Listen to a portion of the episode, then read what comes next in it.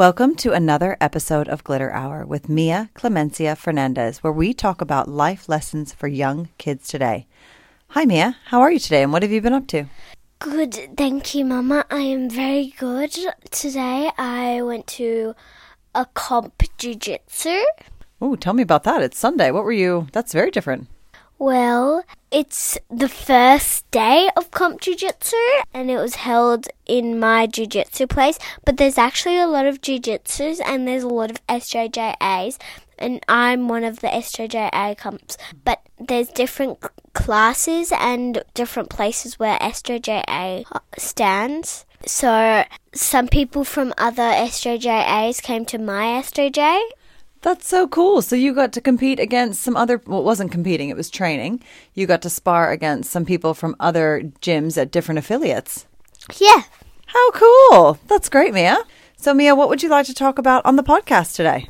Well, I would like, since I went whale watching yesterday, I would like to talk about whale watching on the podcast today.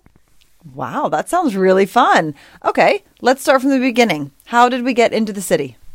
Well, we sort of took the train. Well, not sort of. Well, we did not take the train because it was closed, so we had to take the bus. I see. Okay, so we took a bus into Wynyard and then walked literally all over Wynyard trying to get to the train. And then we took a train to. Circular Quay. That's right. And what did we do? Because we were a bit early. We got crepes. My mum got Nutella, and I got lemon butter sugar. They were so good. yeah. Okay, then we got to Wharf 6 and we went on a boat. Was it a big or small boat? Big. Tell me about it. Well, there were two levels. I stayed on personally both of them. I started at the top, then I went down to the bottom whenever I got com- comfortable. Comfortable, sorry. I see. Okay, so tell me a bit more about the boat. I know you say it was quite big. Was it easy to ride on? Was it easy to walk around? Well, when we started in the harbour, it was easy to walk around. It was very calming. Mm-hmm. But whenever we got out of the heads, so my mum explained it and she used her thumbs as, as the heads. So I kept calling it the thumbs or the faces. I was trying to use my fingers to make a half moon to show Mia that the harbor was inside, and then my thumbs were where the heads were. So the heads are huge rock formations, and anything inside the harbor is actually quite calm. And it was you, you're on a boat, and yes, you're rocking, but nothing compared to whenever you're out in the open ocean. And when we got past the heads, we were out in the open ocean. Now, the boat driver told us that we had two meter swells, but I think they were much bigger. yeah, same.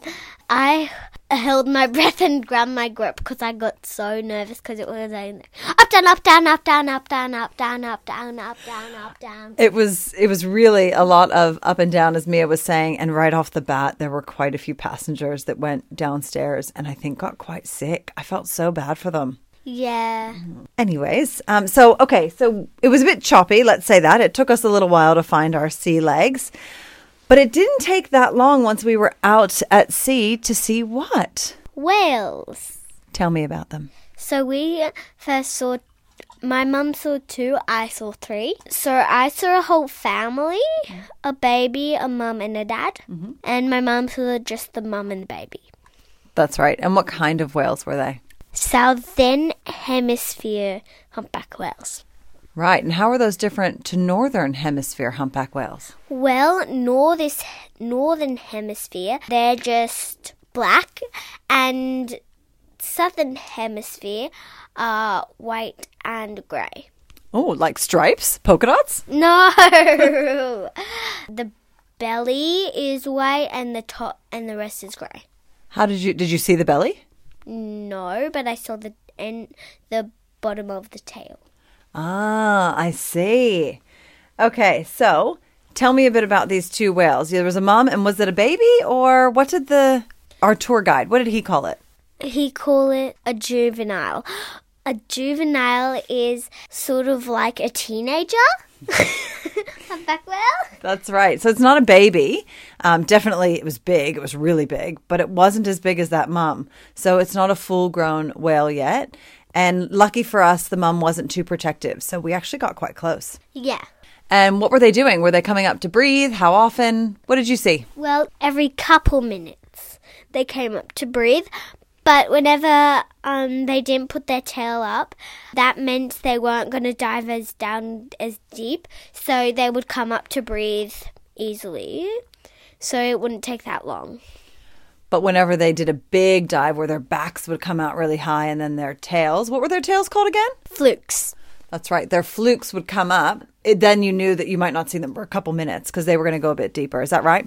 Yeah. And Mia, with these whales, where were they coming from and where are they going? So they were migrating. Do you know what migrating means? No, I do not. So some animals will live in one area for feeding, and then when the weather changes, they do something called migrating and they move to a warmer area so that they can sometimes either have babies or find some more food. And that's what these humpbacks were doing. So, do you remember where they started? Antarctica.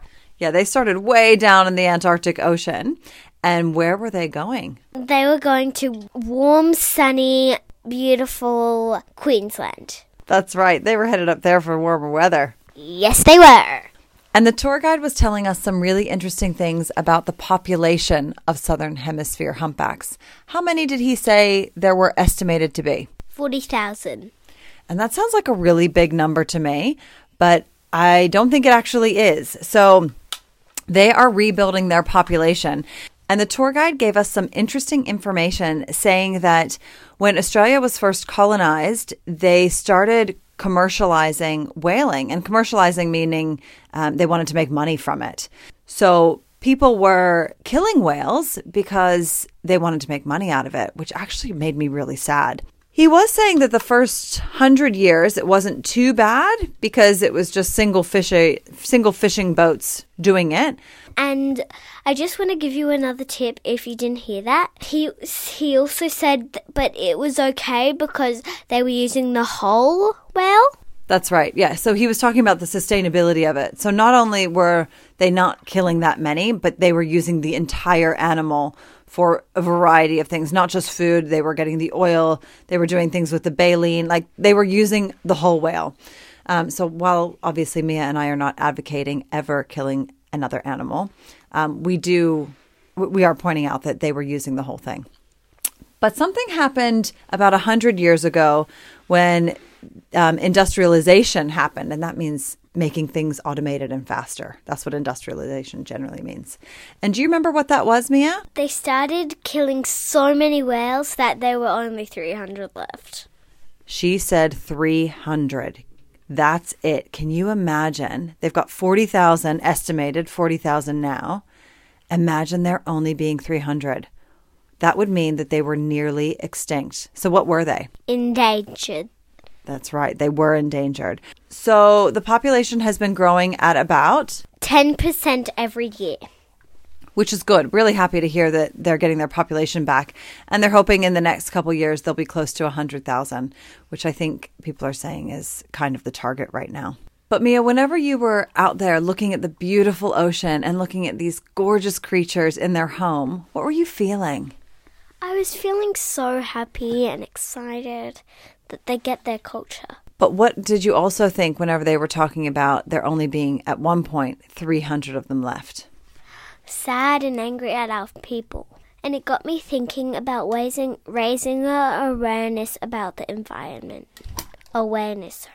I noticed that there wasn't any plastic that I could see and that I don't think anyone else saw any plastic. But that's good. But that's I know there's still a lot out there. But it is a little bit exciting that we didn't see any, because if we did see anything, that means nothing has changed. But since we didn't see any, a little bit has changed. And what kind of things can we be doing around our own lives, around our houses, things like that to help protect the environment? Maybe we should think about not using plastic forks and plastic things. I had a plastic water bottle that probably would last for like a year, but now I have this stainless steel one, and hopefully it can last even longer. And what about in your lunchbox? Um, my mum always packs me a fork and a spoon, but they're not plastic; they're metal. And my lunchbox is sta- stainless steel too. So we're hoping it's going to last for a long time, aren't we? Yeah. But we always think we can do more. We're really happy that Australia doesn't have single use plastic bags anymore. And it really hasn't been a problem remembering to have an extra bag in our pockets all the time, anytime we go out, right? Yeah. Those are all really good points, Mia. Thanks for adding them. Do you want to quickly talk about our ride back in and what it was like? Well, we were sitting down at the bottom, and whenever we were riding back in, we had to go back through the choppy bits. It felt like we were on a roller coaster. It was so much fun, but some people didn't really like it and they got a little bit sick. I did feel bad for them on the way home, but we had so much fun. yeah, we did. So, whenever we got back into the harbor, we saw the most gorgeous view of the harbor bridge and the opera house to the side. The sun was setting. We're quite lucky, aren't we? Yeah, the water actually looked like it was fake, and also, um, we actually saw a waterfall that had never been discovered. Well, had never happened before. It was great. It was really cool. Although I think that might have been a water main break that was broken because we don't know where the water was obviously coming from. But very cool to see, anyways. Now, we didn't get to see a whale do a full breach and jump out of the water, but we're pretty excited that we got to see some whales anyway. Yeah. Mia, this has been really fun. I enjoyed going whale watching with you yesterday. Is there anything that you want to leave your listeners with? Well, I really enjoyed whale watching and I would really recommend it. But what I would like to leave my listeners with is a renewed awareness of the environment. That's right. It would be good today if everyone just reflected on their homes and their lives to see where they could possibly improve uh, and protect the environment a bit more. So save these whales. Make sure that they can keep their population growing. Yeah. Thanks, Mia. I would absolutely love to go whale watching with you again. And thanks for doing this podcast with me. You're welcome, Mum. If you liked what you heard today, please subscribe onto Apple Podcast or your favorite listening app. And we would love for you to please rate and review us. We have a website, glitterhour.com, where you can submit feedback or recommend to- topics for me to cover on a future podcast. As always, thank you for your support. All right, Mia, it's time to sign off for another week. This is Mia signing off. Let's go protect the environment. Whoa!